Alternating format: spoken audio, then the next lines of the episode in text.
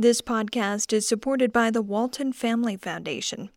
The Walton Family Foundation is, at its core, a family led foundation, working to create access to opportunity for people and communities.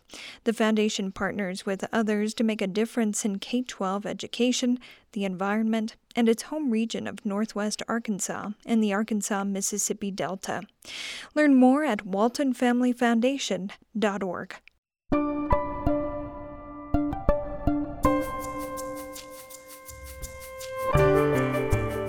This is Aspen Ideas to Go from the Aspen Institute. I'm Trisha Johnson. Counterterrorism, domestic election integrity, nuclear weapons. The United States National Security Advisor protects American interests around the globe and addresses the most crucial challenges of our time. Ambassador Robert O'Brien is President Trump's National Security Advisor. The idea of leading from behind and strategic patience is something that's been cast aside by this administration, uh, and we think the results are pretty significant. Ambassador Robert O'Brien joins Stephen Hadley, former National Security Advisor for George W. Bush. They discuss critical issues, including Washington's response to Chinese and Russian rising global influence, America's future role in the Middle East, and the growing North Korean nuclear threat. Here's O'Brien with an overview of the Trump administration's work around the world so far. Four years ago, the president was elected, and he had a very different view of uh, foreign policy, peace and prosperity, and what could be achieved for the American people. Uh, and what President Trump does is he puts the needs of the American people first, uh, their values, their safety, their rights. And he also believes, like Ronald Reagan did, uh, that, that America's uh, best served when we have a peace through strength uh, foreign policy and national security policy. And over the past four years, the president has implemented that vision with purpose. Uh, we believe, and especially since since I've been here, that the administration deals with the world as it is uh, and not as we wish it to be. And we don't turn a blind eye to uh, the conduct of our adversaries or competitors. And we think because of that, uh, the world is a more peaceful place. And we can demonstrate that, I think, with, with some of the accomplishments that have taken place during the president's time in office. The first is when uh, the president took office, there was a caliphate spanning the Levant in Syria and Iraq the size of Great Britain and that caliphate is gone. Uh, its founder, uh, uh, Abu Bakr al Baghdadi, as well as the leaders of Al Qaeda in the Yemen Peninsula and in North Africa, have been removed from the battlefield. Over 50 American hostages and detainees held captive in 22 countries have been brought home. NAFTA has been replaced with a much improved USMCA. And working with El Salvador, Guatemala, Mexico, the president's reduced undocumented immigration from the region by about 85 percent. Uh, we believe burden sharing with our allies is key. And, and so one of the, the first things I was able to do as uh, National Security Advisor uh, last December was go to the NATO summit. And at that summit, we secured commitments from our allies over a 10 year period to increase their defense spending by $400 billion. Now, that was pre COVID, so we'll have to see how that plays out. Uh, but we believe the world's safer and, the, and Western Europe and, and the West is safer because of that additional defense spending by our, our NATO allies. Uh, we've ended defense sequestration and rebuilt the, the U.S. military. Uh, the president established the Space Force, uh, which is the first new branch of the U.S. military in 70 years, and it's captured the imagination of uh, of our uh, soldiers, sailors, airmen, and Marines, and we're we're seeing a number of uh, of young men and women who are are looking to cross commission and and and join the Space Force. so it's exciting. One of the things that's not talked about a lot is we're working to expand our relationship with the two of the, the great populist democracies that will be important to us going forward, and that's India and Brazil. Uh, I actually head to Brazil uh, to meet with President Bolsonaro on Sunday. Uh, we had a tremendous trip to India where the president was well received just prior to uh, the, the real outbreak of COVID in, in the United States. And we think that th- those relationships as we move forward uh, are going to be critical. Uh, in Indo-Pacific, we try to revitalize our alliances with our treaty allies, Australia, New Zealand, uh, Japan, the Philippines, and Thailand uh, on the counterterrorism front, but also on maritime security in the South China Sea, East China Sea, Taiwan Strait, uh, and working with them on mineral issues. Uh, in Afghanistan, after 20 years, almost 20 years of war, 19 years of war, we signed a peace agreement with the Taliban, and uh, you know, the, one of the that, that was that came under some criticism, but we've had a couple of, of results of that peace agreement with the Taliban. Number one, since since it was signed, I believe on February 29th of this year, we have not had a combat death in Afghanistan. We've had some, we've lost some soldiers and sailors in uh, in accidents, but we haven't had a combat death in Afghanistan since that time. We haven't had to go to Dover for a dignified transfer since that time. We're also seeing inter-Afghan negotiations that are taking place uh, in Doha right now, and uh, you know they're, they're tough negotiations. It's going to be hard sledding for both the government and and the Taliban, but uh, we're there to support them. The president has set a timeline for troop withdrawal. We're going to be down to under 5,000 troops uh, within the next month or so, and, and in early uh, the early part of next year, we're going to be down to 2,500 troops. Uh, and it has been suggested by some that that's speculation. Uh, I can uh, I can guarantee you that's the plan of the president of the United States. It's not speculation. That's the order of the commander in chief. Uh, the DoD is working on those plans, and Secretary Esper is is fully on board and implementing them. We've had a maximum pressure campaign on Iran, and that's brought the regime economically to its knees. Uh, what we've done is we've cut off massive amounts of funding going to the Houthis, going to Hezbollah, going to Hamas, going to the Assad regime, and going to uh, Kataib Hezbollah and the other uh, paramilitary groups in Iran in, in Iraq uh, because of the uh, the pressure that we put on on Iran, and that choking off of their ability to to create problems uh, throughout the region helped bring us to really a, an a, a, true American breakthrough in the Middle East, where we have uh, countries embracing a better future based on shared interests and values. So last month, the president achieved a, a, historic peace agreement with the UAE, Bahrain, and Israel, the Abraham Accords. And uh, I was fortunate to be on that first commercial flight from uh, uh Ben Gurion Airport to Abu Dhabi International um, and to, to, to, begin what we believe is going to be a warm peace as opposed to a cold peace between uh, the Gulf Arabs and Israel. Uh, so we made important progress as well in the Balkans on another intractable uh, conflict, uh, normalizing economic relations between Serbia and Kosovo. Again, it was another area that folks said it couldn't be done. It had been worked on for 30 years. And as you may have seen, the, the, both the Kosovars and the Serbians are, are implementing those normalization agreements. Uh, the, the Serbians just reopened a, a major border and customs checkpoint uh, uh, on the border within the past week. So those are some of the things that we've we've seen, some of the accomplishments that we've seen happen uh, under the administration. Uh, we've also taken the position that we're going to protect American sovereignty. So the president just is not going to stay involved in treaties where one side violates the treaty. For example, the Russians with the INF or the Open Skies Treaty, but we abide by it. We're not going to stay in inter- international organizations that are corrupt or that are totally controlled by the uh, the Chinese. If we can't reform them, we'll try and reform them first. But we're not going to stay involved in the Human Rights Council or the WHO uh, where they're where they're fully corrupt. So I, I think maybe the, the whole point of, of this is uh, uh, the idea of leading from behind and strategic patience is something that's been been cast aside by this administration, uh, and we think the uh, the results are pretty significant. I'll make one quick comment by, about China because I think we'll we'll circle back when we talk with Stephen and, and give him a chance to to jump in here. But uh, I think the president has been the first. He's talked. He talked about this as a private citizen. He's led uh, as president, but I think he's the first president that's recognized the conventional wisdom that all of us probably bought into for so many years that China, uh, over time, would liberalize first economically and then politically. Uh, was wrong. I mean, we've all watched as we've turned a blind eye to Chinese malign behavior, whether internally or externally, uh, that China's become more nationalistic, more mercantilistic, more authoritarian and more committed to Marxism, Marxism Leninism over time. Uh, and uh, and now the free world is starting to, to, to, follow our example of, of standing up to China, whether it's technology theft, unfair trade practices, uh, uh intellectual property theft, theft of private data, and that sort of thing. We, we did come up with a, a, phase one trade deal, which we thought was a, a terrific deal at the time. Unfortunately, it's been a little overtaken by events with COVID. But we think we got that deal because the president was willing to to put uh, uh, strong tariffs on the uh, on the Chinese, and we can talk talk more. And I'm sure Stephen will have some more uh, thoughts on China. But uh, just as a summary, I think uh, the president's approach of putting America first, but not America alone, working with our allies, encouraging them to share a, a, a bigger share of the burden, whether it's in Iraq or Afghanistan or, or in Western Europe, has led to uh, a number of successes, uh, very serious successes that have been overlooked um, by our friends in the media and, and, and sometimes even in our uh, our colleagues among the think tank world. So uh, we're, we're very, very pleased with the president's uh, uh, agenda. Uh, we think it's something he'll take into the second term. You know, it's going to be a tough election. Who knows what's going to happen?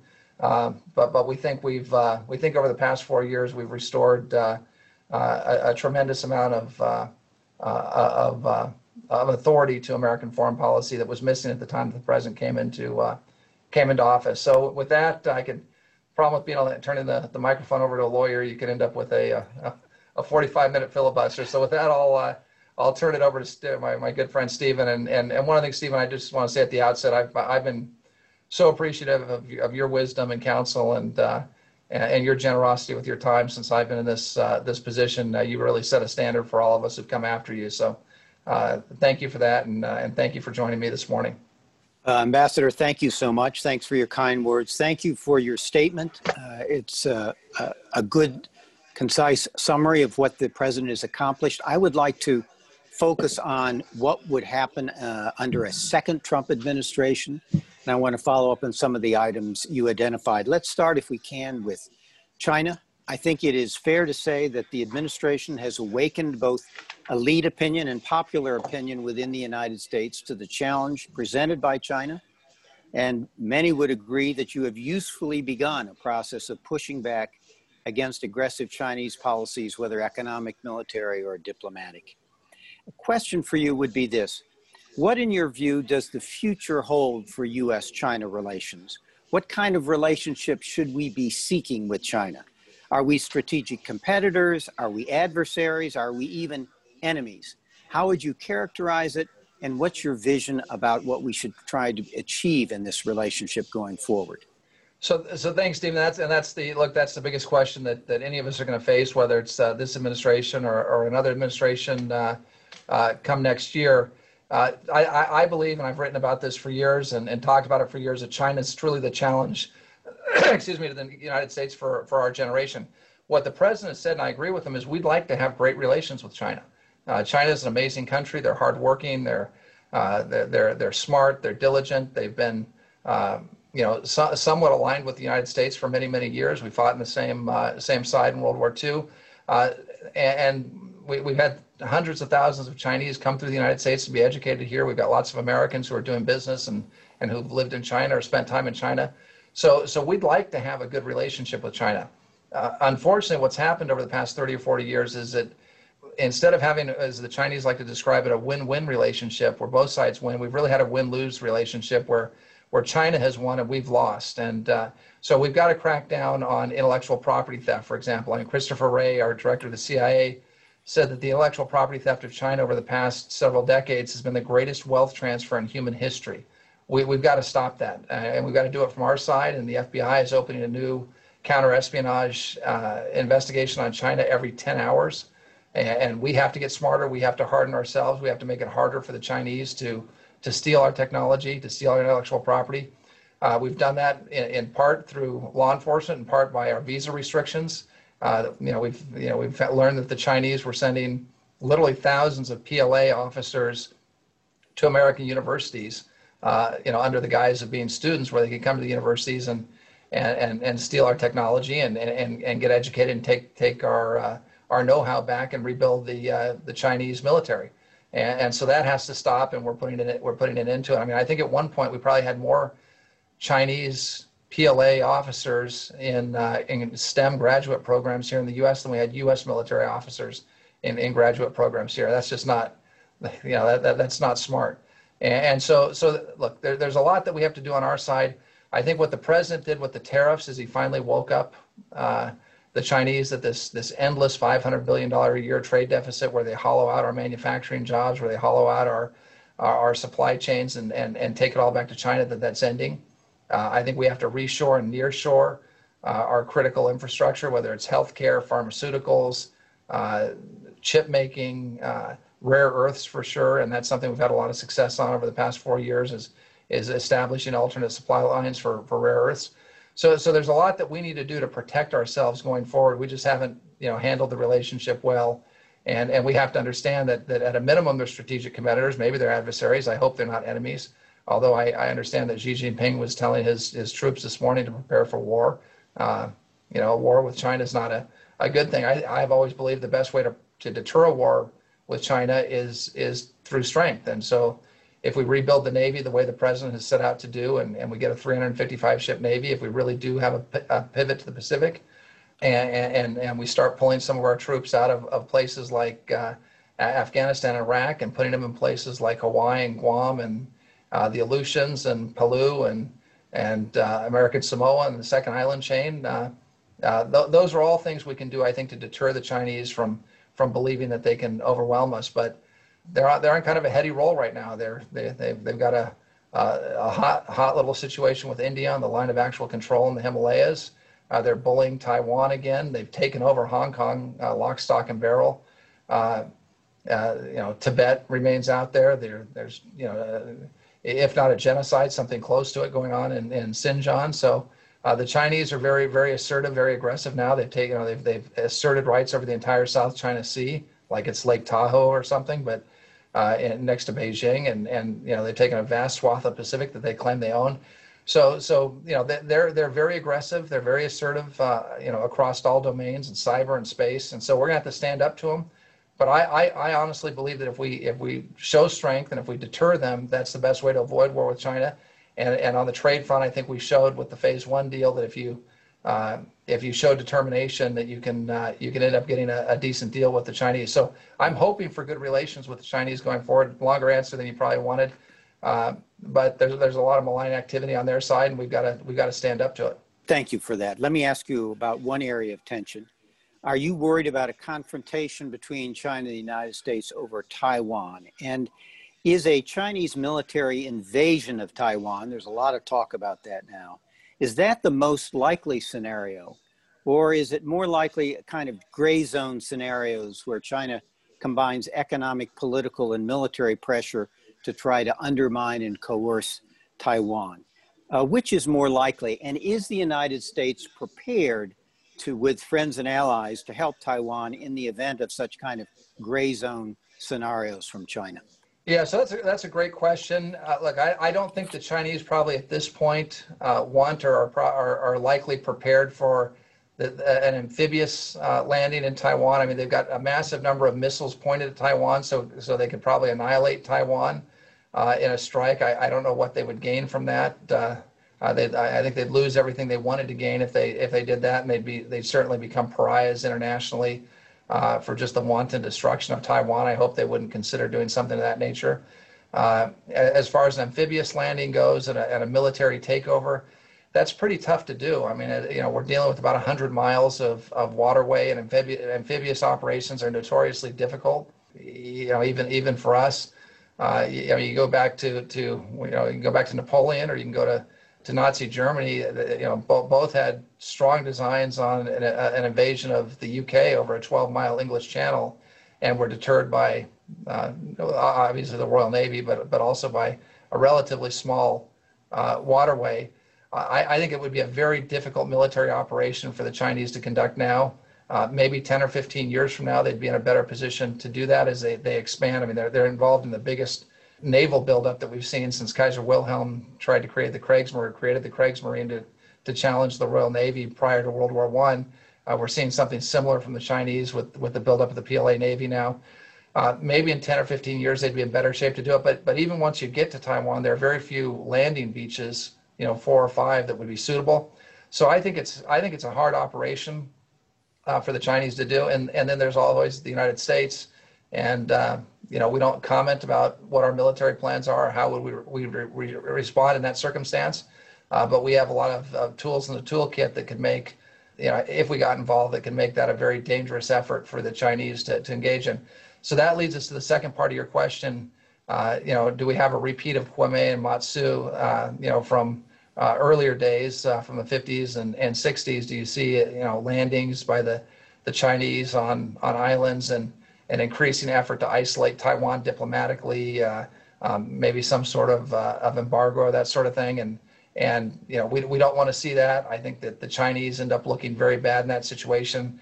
And I think the entire free world and most of, you know, most of Asia and the Indo-Pacific would be repelled uh, by that sort of conduct by the Chinese. And I think the Chinese would, would do more to isolate themselves undertaking that sort of action against Taiwan uh, than we could ever do in building a coalition against the Chinese. And I, I think they're mm. they're pretty smart diplomats and and understand what would what would happen if they did so. So it, I, I'd hate to see a gray zone operation, but I but I think the Chinese are again they're they're they're smart strategists and uh, they've shown with their blue water their blue militia and uh, they, they're, they're equivalent of the little green men in uh, in the South China Sea that they certainly have capability and capacity to operate in the gray zone at a, at a very sophisticated level. And so it's something we have to keep an eye on and monitor. You know, what we told our Taiwanese friends is knowing all this, whether there's a, an amphibious landing, a, a missile attack, a, uh, a gray zone uh, uh, type operation, they really need to fortify themselves. They've upped their defense spending. I, am I'm, I'm told now they're, they're getting closer to 2%, which would be a NATO level. They're not, obviously, Taiwan's not part of NATO, but that would be kind of a benchmark and, and they probably need to go beyond that given the uh, uh, the, the buildup of, of uh, Chinese forces, especially across the Taiwan Strait. But if, if Taiwan becomes a porcupine, uh, if anyone has been on safari or spent time in Africa, lions generally don't like to eat porcupines. They can, but uh, uh, they, they prefer not to. And, and I think Taiwan needs to, to, to start looking at some asymmetric and anti-access area denial strategies of its own and, and really fortify itself to, in a manner that would deter the Chinese uh, uh, from, from any sort of amphibious invasion or even a gray zone operation against them. This podcast is supported by the Walton Family Foundation.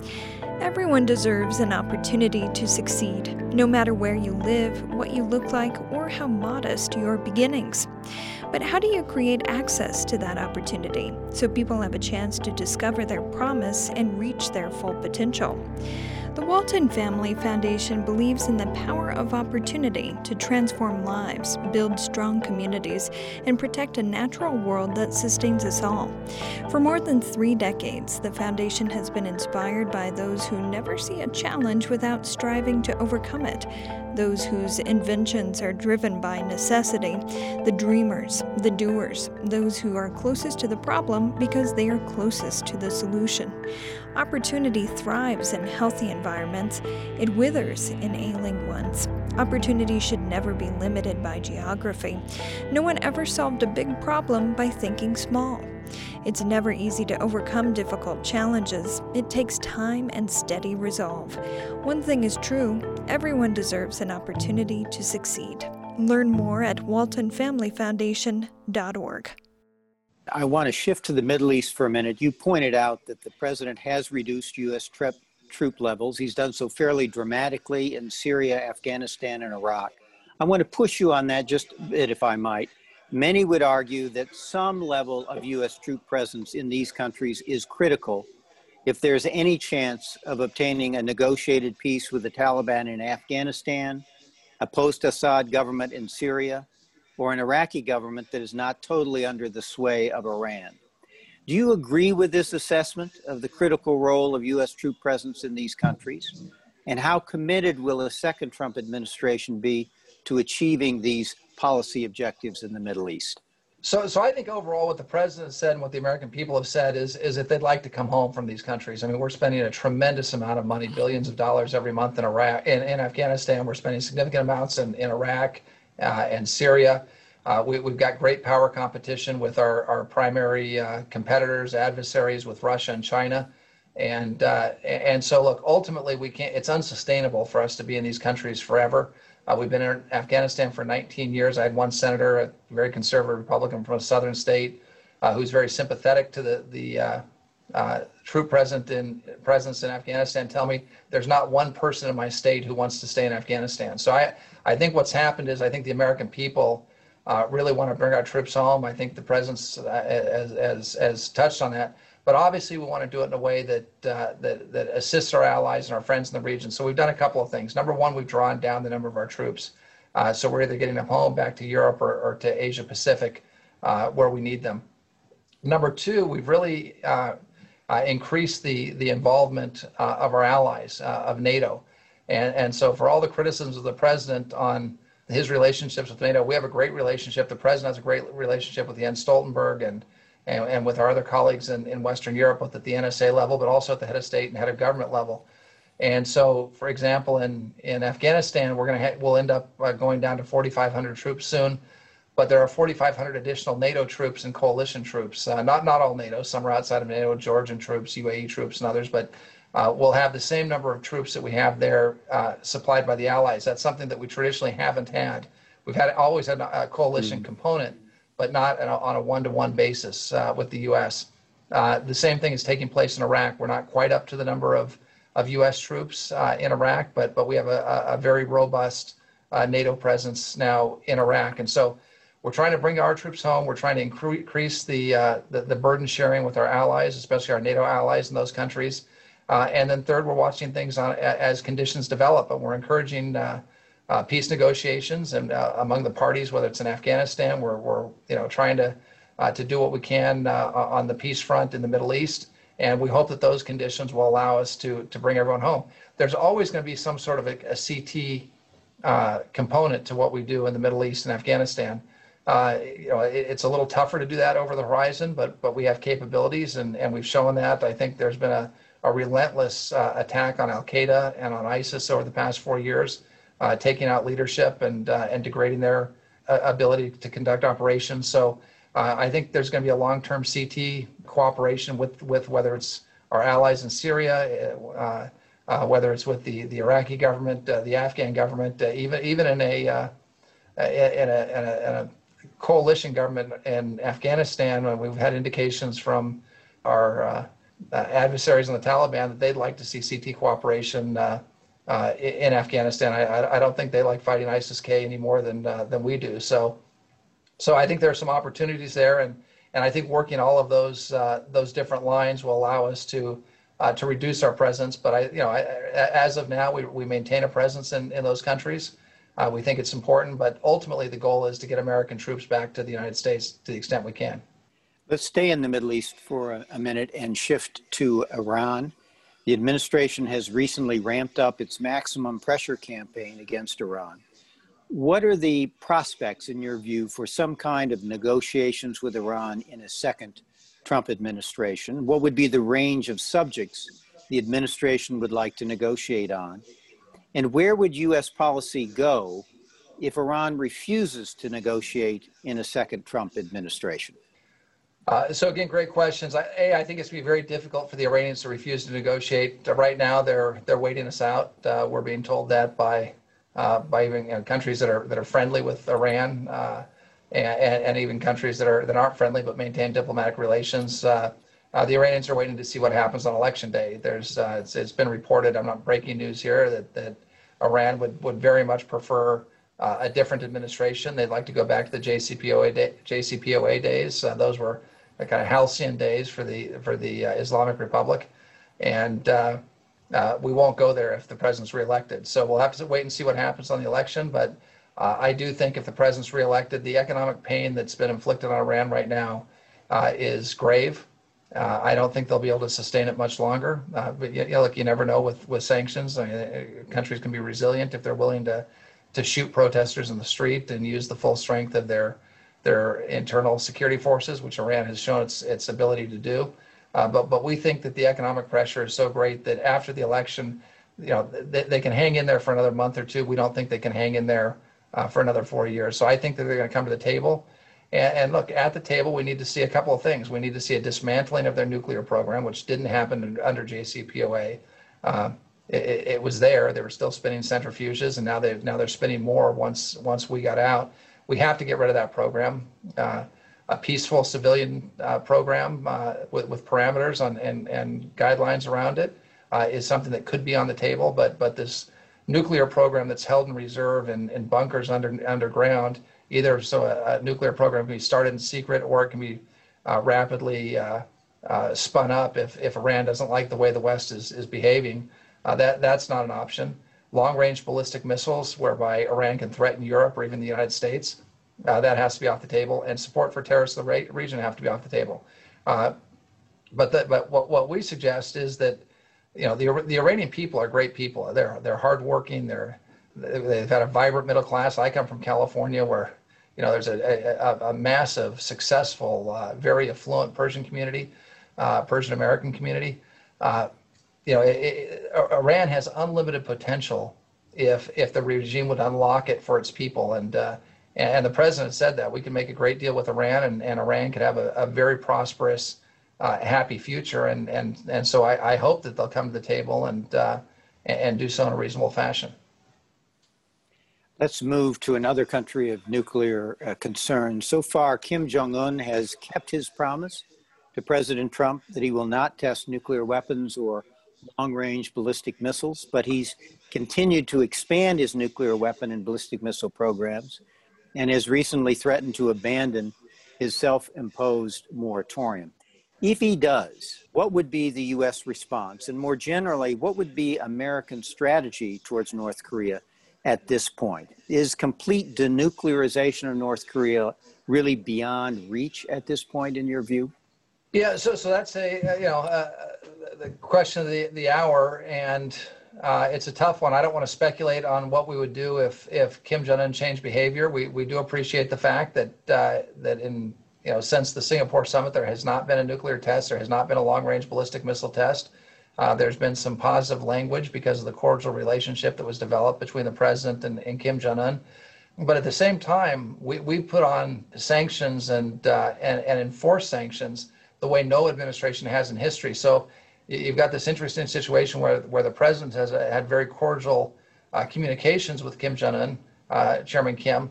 Uh, but at the same time, uh, we've had a, a, maximum pressure campaign on North Korea to let the North Koreans know that we're very serious about our concern with their with their ballistic missile program and their nuclear program. So, so we'll keep that up. again, I'm hopeful that after the election, once the North Koreans realize that there is no other option uh, that that we'll have a chance to negotiate. But uh, look, this has been a problem that that's bedeviled you know every administration since you know I've been in and out of government, whether it was the Clinton administration or the uh, the, the Bush administration, the Obama administration, currently our administration. I think that the president has reached, has achieved results that no one thought he could be, because we've had the toughest sanctions in history on North Korea that are being enforced. Uh, and at the same time, he's developed a uh, a channel of communications with with the, the North Korean leader. Uh, I, I just had my my South Korean counterpart uh, here last week, and Director Suh, and you know I think they're happy with. I, I think the South Koreans are happy with where we are, but we'd really like to see some progress. There, you know, there, there may be an opportunity next year if, and, and I, I think we're all hoping that with COVID potentially abating next year, we can have the, the Olympics in, in Tokyo. And I think the North Koreans uh, are interested in participating in the Olympics in Tokyo. There, there might be a season uh, either before or during or after the Olympics where the uh, the parties could come together and uh, and have some negotiations that, that that led to some prosperity and and and and better economic times for the North Korean people, the people of the DPRK, uh, and also led to some arms reduction and some initial steps towards denuclearization. But it's a it's a tough problem uh, set, as you know, and we're working it hard. And uh, you know, the, and the North Koreans, notwithstanding the cordial uh, conversations between the leaders, their negotiators, or as as Steve Biegun has found out, uh, and Alex Wong, uh, they're they're tough, hard-nosed negotiators, and they don't give a lot. So you know, we're we're engaged in the process, and, and we're going to keep working it. Ambassador, thanks so much for being with us today. Thanks for having me. Honor to be here. Take care. Ambassador Robert O'Brien is National Security Advisor to President Donald Trump. He was a U.S. representative to the UN General Assembly and also led diplomatic efforts on overseas hostage related matters. Stephen Hadley was National Security Advisor to President George W. Bush. He chairs the United States Institute of Peace and is on the board of the Atlantic Council.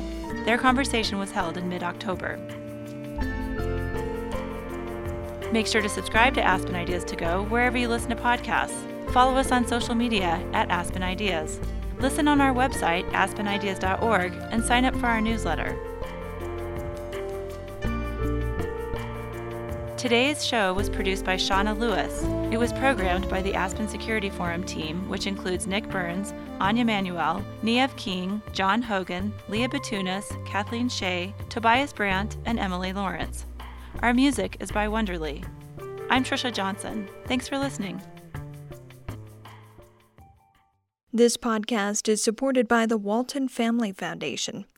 The Walton Family Foundation is, at its core, a family led foundation, working to create access to opportunity for people and communities. The foundation partners with others to make a difference in K 12 education, the environment, and its home region of Northwest Arkansas and the Arkansas Mississippi Delta. Learn more at waltonfamilyfoundation.org.